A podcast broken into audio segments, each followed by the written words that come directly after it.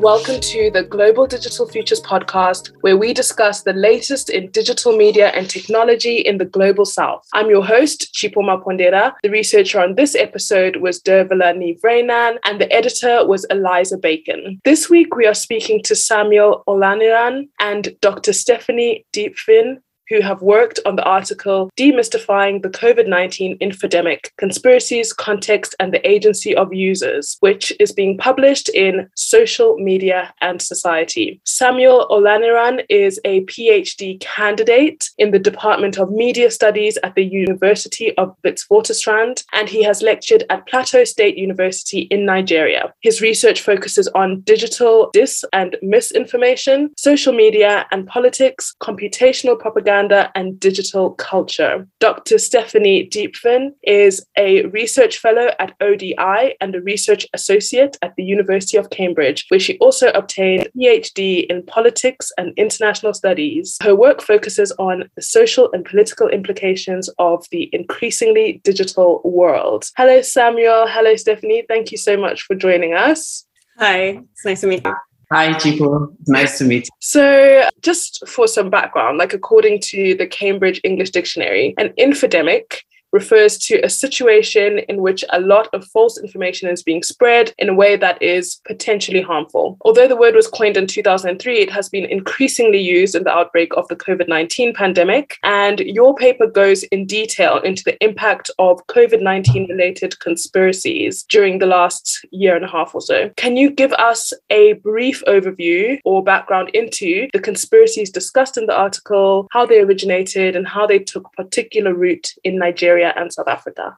Yeah, sure. Maybe I'll just start off in. The two conspiracies we ended up looking at. The first was the 5G conspiracy. And this was really took a lot of different forms, but it was really about the idea that 5G technology was making people more susceptible to the COVID 19 virus, or that actually was involved in directly transmitting the virus, or that it was part of some elaborate plan to create the system to track people using microchips that would then be injected through the vaccine. So it sort of gained a life of its own as the pandemic developed. And so we really took this and started with this one because of sort of the global elements to how this conspiracy was taking hold. And the second conspiracy is actually sort of somewhat related and they start to intersect with each other. It was the conspiracies around Bill Gates. And again, this took a couple of different forms globally, but it was the idea that something was going on with Gates to take advantage of vaccines to address COVID 19, to implement some sort of global surveillance regime. So there were speculations that um, Gates was part of some sort of elaborate plan to actually create the pandemic in the first place, or that he was using the vaccine for ulterior motives for his own personal profit, or to control people through tracking them, or to actually just eliminate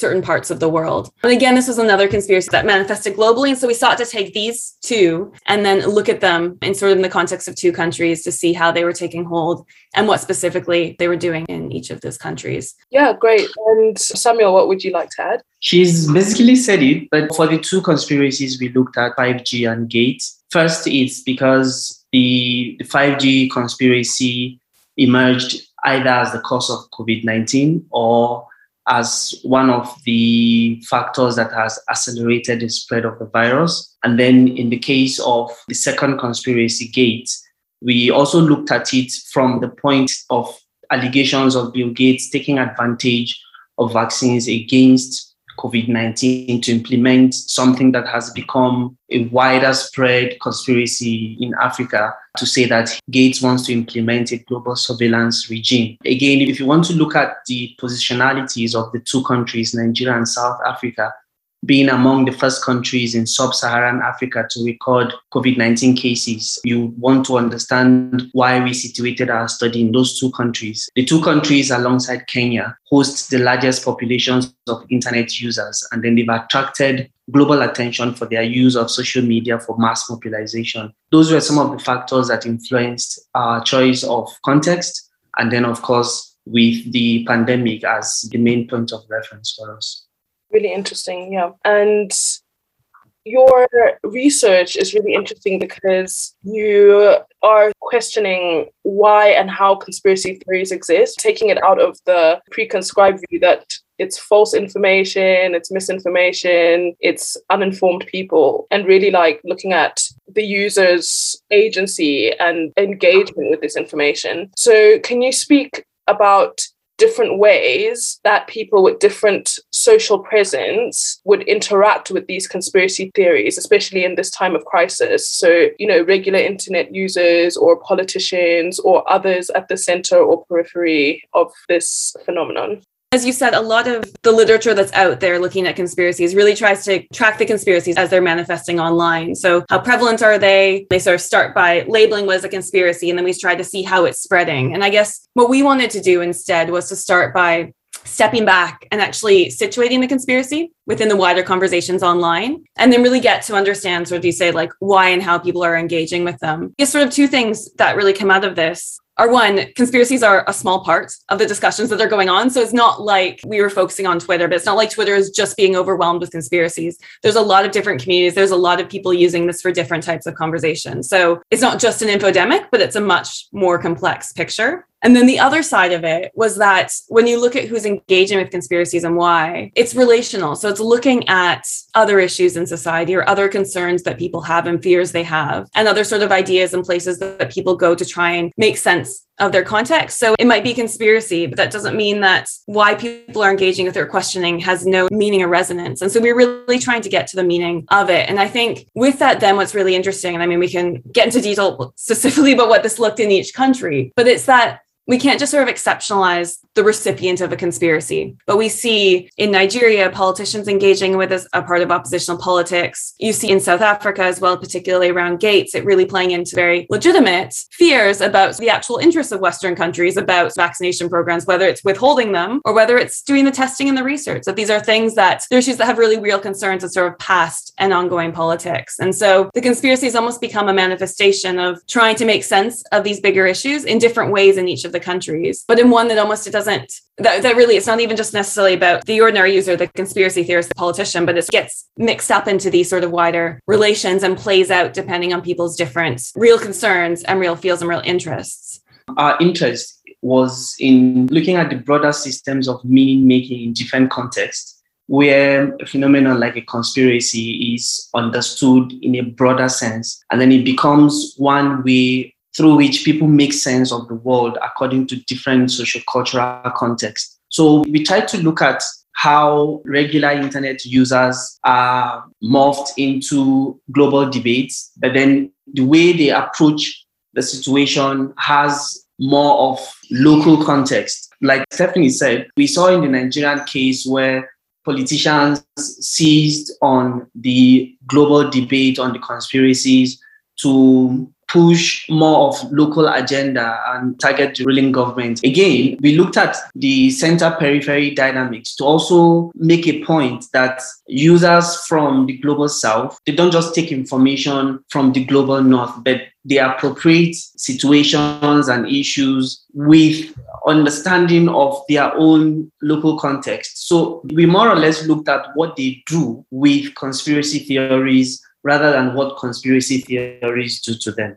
Yeah, just to pick that up, I think that point really about what people do with conspiracies was really important. I think just another point to bring out here is that conspiracies come about, especially around sort of something like COVID and the infodemic, there's a lot of uncertainty. The information is changing a lot, and there's a lot of reasons to mistrust that are not just about the immediate situation, but have a much bigger sort of history and depth. And I think you can see people trying to make sense of uncertainty given their past experiences and who they have reason to trust with how they're engaging with it as well too. So the picture gets a bit more complex and makes it a lot harder to address, but also sort of gets away from the conspiracy theorist being the other person. But it's all part of our experiences of trying to make sense of a situation with a lot of uncertainty and a lot of reason to sort of mistrust. And I think some of the stuff around COVAX and vaccine hoarding and all of that that has come out really speaks to, especially in South Africa, some of the conspiracies we saw coming out that were about lack of trust about Western medicine or lack of trust about Western countries' interest in sharing the vaccine. And when they did share it, why were they sharing it? Why are they sharing certain ones. And all of that makes a lot more sense when you think about these wider reasons to mistrust and a lot of the uncertainty about really what's going on with the pandemic. And just to add to that, particularly on the issue of regular internet users, a study tried to make a statement that individuals far removed from the center, from the global discourse, where messages originate, where conspiracies originate, do not simply succumb to these messages, becoming passive nodes for their, their repetition and amplification. They do specific things with those conspiracies, and then these things they do become relevant to the universal meaning of these conspiracies and how they are being used to advance particular interests around the world. Let's take a short break. You are listening to the Global Digital Futures podcast with Chipo Mapondera where we discuss the latest in digital media and technology in the global south.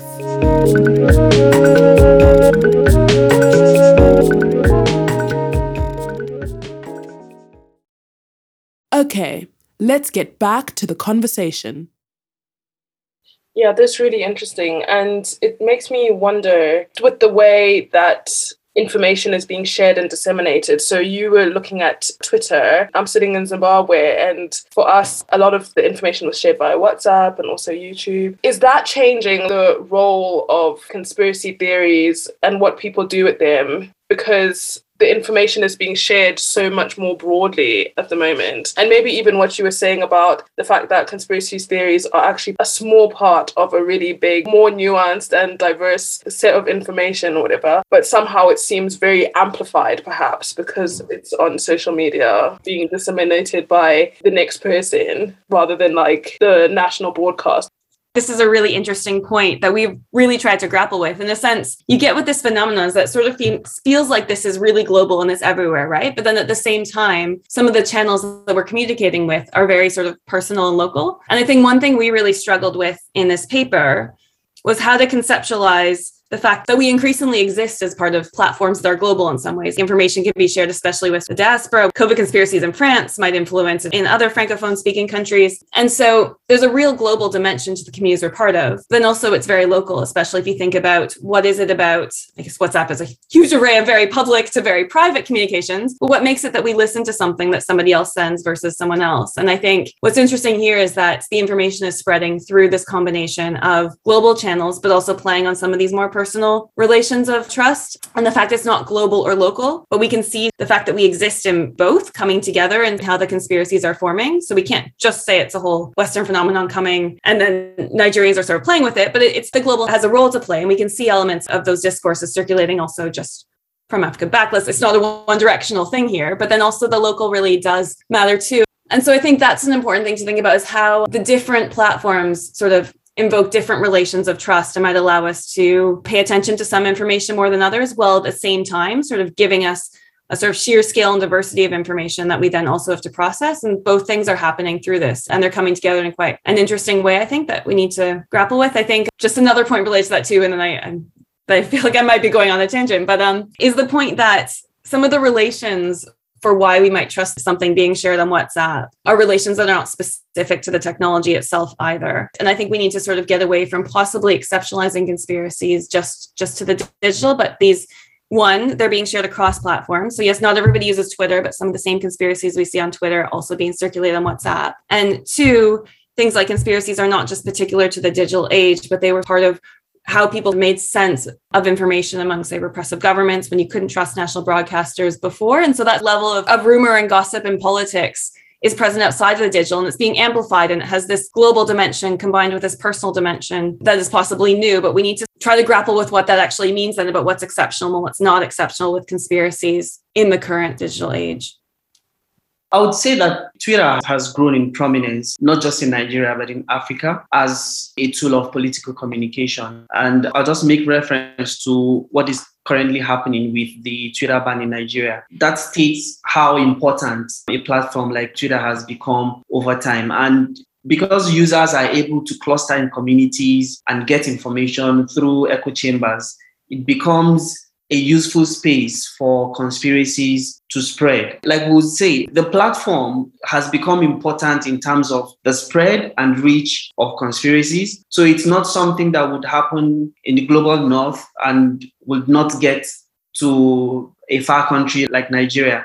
So that's one of the interests for us to understand how these online communities are engaging and then how are they able to manage information that comes across to them. Eh, you, you, you want to look at an issue like the covid-19 pandemic and the kind of infodemic that came with it.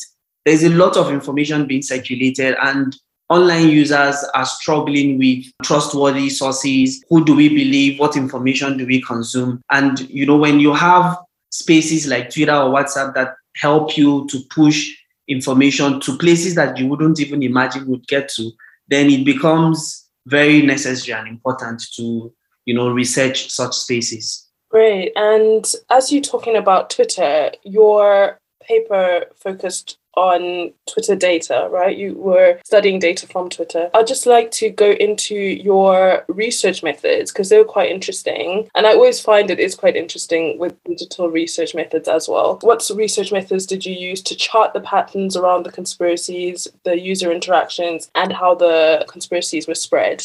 We did mixed methods research approach that combined uh, computational analysis of publicly available tweets from Twitter.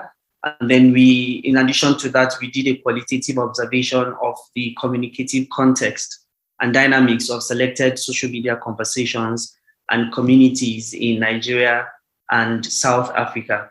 But to just take you through the process, we built a country specific search queries made up of relevant hashtags and phrases and then we collected over 6 million tweets covering a period of two months between March and May 2020. Now, the data set was qualitatively interrogated by a very fabulous and talented team, I would say, to identify the most popular keywords and phrases and hashtags related to COVID 19, and then the different conspiracies relevant to both countries. The initial analysis was then used in creating a topic taxonomy that tagged tweets with topics of interest. Then we moved forward to use an algorithm to create an interaction network that captures who interacts with whom on Twitter, focusing on retweets and mentions in their conversation.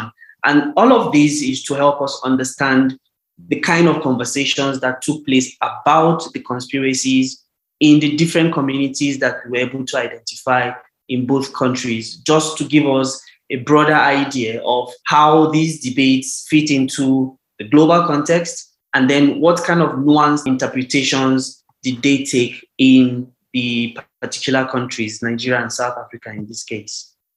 Great. Just getting back into the analysis. So you compared the two conspiracies across two countries, Nigeria and South Africa, which uncovered some interesting results in terms of how different rhetorics emerged and how different narratives emerged and how they were used for different political purposes. So could you expand on this in relation to the different political potentialities of the conspiracies, particularly how the narratives interacted with non-mainstream politics and also the different political positions? Because I think it was quite interesting that that you're looking at these two countries which could mistakenly be generalized and how the conspiracies are interacted with and how the political positions of those conspiracies. But actually, there were some very interesting findings. Okay, in Nigeria, the 5G conspiracy was more directly shaped by local politics. And then we saw it intersecting with debates between government and opposition politicians. Within the Twitter communities that we identified, a user, Femi Fani-Kayode, who is an opposition politician as well, produced the most reactions, you know, connecting 5G, COVID-19, and anti-Chinese sentiments. That was another aspect of the conspiracies going on globally. Fani-Kayode's comments came on the back of viral social media claims that the Nigerian president had accepted a $1 billion aid from China to install 5G in some parts of the country. His tweets amplified an allegation against the president while also warning the president not to accept any product from China. 5G and COVID 19 were incorporated into local narratives of bad leadership and questionable decision making by the president himself. And these were familiar with wider political commentary in the country. Femi Fani-Kayode's popular tweets also helped to drive the politicization of 5G conspiracies on Twitter. And the kind of reactions and appropriation of claims that we saw connected 5G and COVID 19 in Nigeria to point to what we described as a pragmatic use of conspiracy theorism in the country.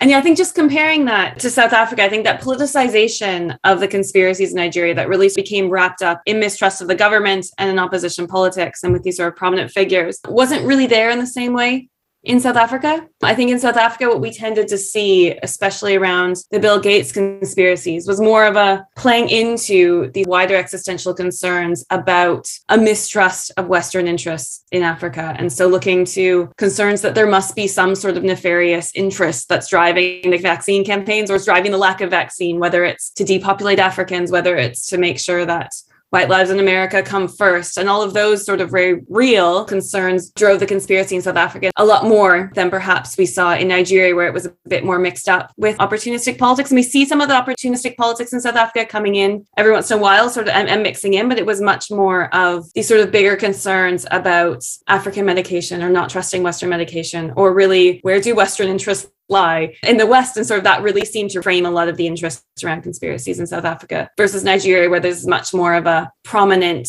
interweaving of local and national politics into who was telling the conspiracies and, and the sorts of mistrusts that they were generating.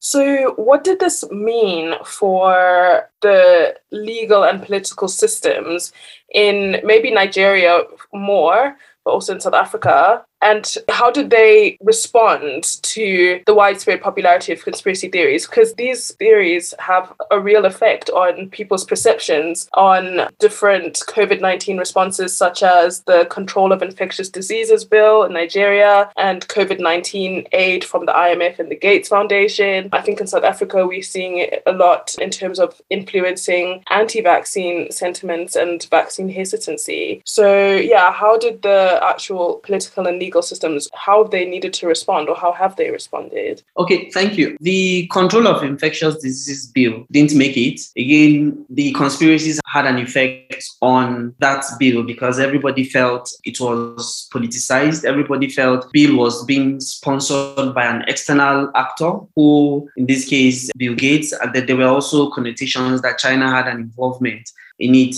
But you would see that the discussions were more centered around how the government needed to clean up the online information ecosystem, drawing reference to how fake news has become an issue of concern in the country. And we also saw attempts by the government to try and regulate social media in Nigeria which also connects again to the, the statement I made earlier about the ban on Twitter. But the concern is not about cleaning up the information system. It's about dealing with a historical mistrust and distrust that Nigerians have about the government. In our data set, there was something very important. We saw the centrality of the, Nigerian government Twitter handle, the NCDC, where they tried to channel all conversations, every communication coming from the government about COVID 19 to the Nigerian public they tried to channel all of that through just one handle because they needed to give a perception to the public that the government was in charge of what was happening, was in charge of managing the pandemic in the country. However, that did not work because of the existing mistrust that Nigerians have for the government. And then we saw how the debates spread out to alternative sources of trust where people rather engage with individuals who had built trust and credibility for themselves before the outbreak of the pandemic, ignoring the government handle, which they felt was bringing more of propaganda and untrue information to them. So it's, it's a case of dealing with a historical issue of mistrust and distrust in Nigeria than the government trying to make a believable statement. Also, there is the absence of a digital media regulation policy in Nigeria. And the government, rather than deal with that, wanted to pass a bill to manage infectious diseases. These are some of the local politics that we saw, you know, coming up in the kind of debates that people had about the pandemic. Let's take a short break. Join the Global Digital Futures community. Follow us on Instagram, Twitter, and Facebook at global underscore futures. Let's keep the conversation going. As you were speaking, Samuel, I was just thinking about the fact that, you know, you've already mentioned that the conspiracy theories are such a small part of the wider conversations, but they maybe the government is like zeroing in on that when there's much bigger issues or a much bigger contest of mistrust for the government, really. So that's really interesting. And I also want to go into the connection between religious figureheads and conspiracy theories because this is a major thing. In your paper, you discuss the Nigerian pastor Chris Oyakhilome, yes. and you know I've seen that myself here in Zim with the Zimbabwean prophet Makandiwa. What is really the motivation of religious figureheads in connecting to and being sharing and being involved in these conspiracies? Religious figureheads have always had a major role to play in, in Nigerian society, whether in politics or in social issues. They command a level of trust, a level of believability, uh, however you want to interpret that. But Nigerians have a tendency to believe what religious leaders say more than the politicians. And for conversations on Twitter that represent only a component of how conspiracies circulated in Nigeria, we need to understand when an individual like the personality of Pastor Chris makes a statement, the kind of impact such statements will have in the interpretation of a particular issue. These leaders largely snubbed Twitter and preferred other channels to reach their followers. Has become commonplace for them to use privately owned broadcast networks and websites to air their views or sermons to their followers. These private outlets provided channels for them to circulate their interpretation of COVID 19 related conspiracies with a public that was in need of a trustworthy information.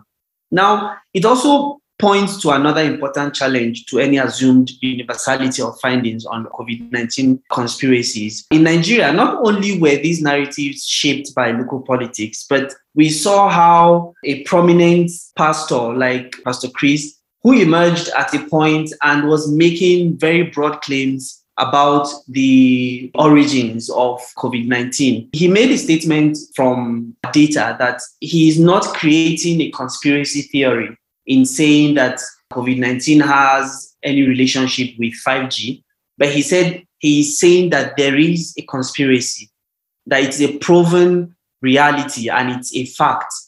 And then, you know, his authority within the religious community gave weight to the 5G conspiracy debates in Nigeria. You want to understand that the personality that lends a voice to a story can add a new dimension to how far it can travel. And for somebody who commands millions of followers across social media platforms, when he makes a statement like that, there's a high probability of people believing what he has said as against what the, the fact is. And you know, he, he, he went further to claim that the outbreak of COVID 19 in Nigeria was a decoy to sequester the population for government to covertly deploy 5G.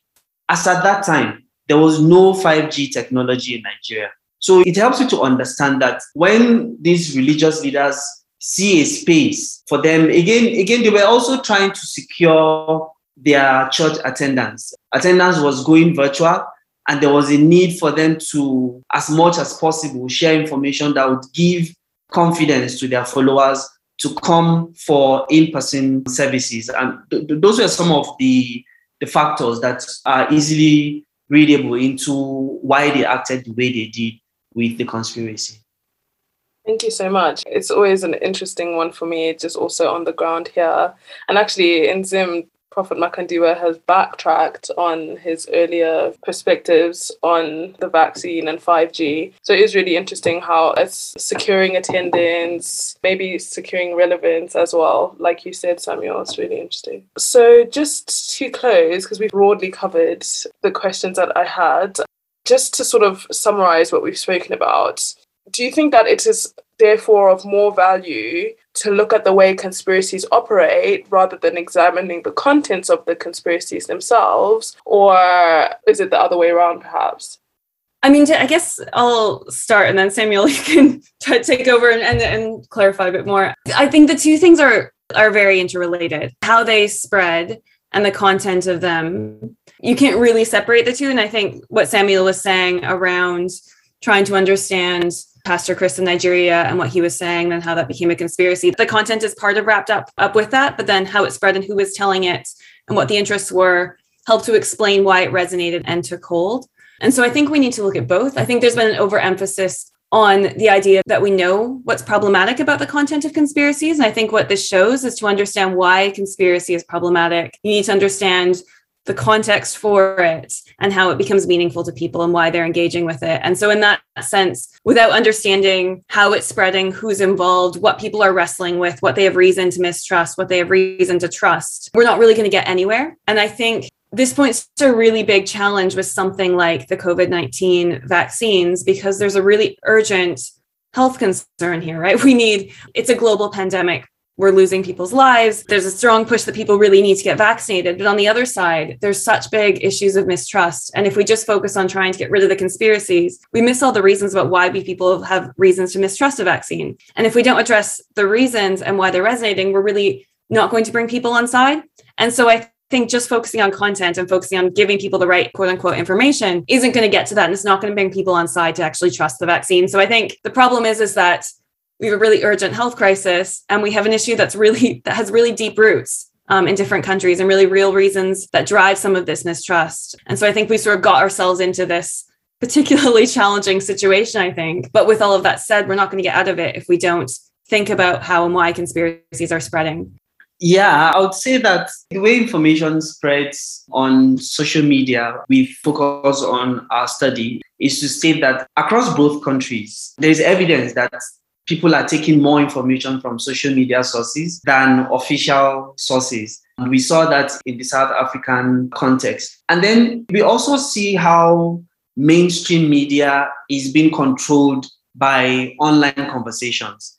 We looked at some of the newspaper reports. You find a correlation, but then you see that the root of the stories that are being reported fall back to conversations that are going on in spaces like Twitter or Facebook. So that again brings us to the issue of media literacy. That because there is a lot of information in circulation, people have access to this information, but how to use or decipher factual information from fake news is really a problem a lot of people grapple with. And we hope that our study would be an eye opener to spaces like that, that people need to be more conscious about the kind of information they consume the kind of information they produce and what they themselves spread online about any kind of phenomenon at all. Yeah, thank you so much for that insight, Samuel and Stephanie. These are having immediate effects and immediate influences. And I think it is really interesting what you said, Samuel, about media literacy. It's more and more important and I know when I was sitting with my mom and aunt who had doubts about vaccine, doubts about Bill Gates, and I was I first was like, oh, this is so silly. But you know, you know, they just received a message on WhatsApp and it did influence how they thought. And they didn't really think who sent them the message or why does that person have authority to talk about that. You know, it's a video of somebody speaking, but it does actually influence how people think based on other histories of mistrust and you know previous histories of what has happened in similar situations. So thank you so much to both of you. It's really really interesting way to look at this particular type of information and how that being conspiracy theories and how they're spread and engaged with is really fascinating. So thank you very much.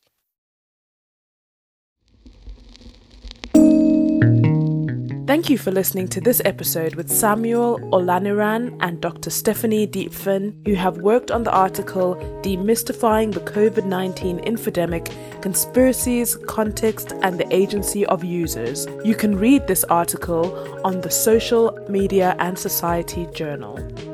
If you haven't already done so, please subscribe and follow. Also, rate and review us on Apple Podcasts. It will really help with our ranking. And if you enjoyed the episode, please share the podcast with your friends. You can find us online at www.globaldigitalfutures.com and on Instagram, Twitter, and Facebook at global underscore futures.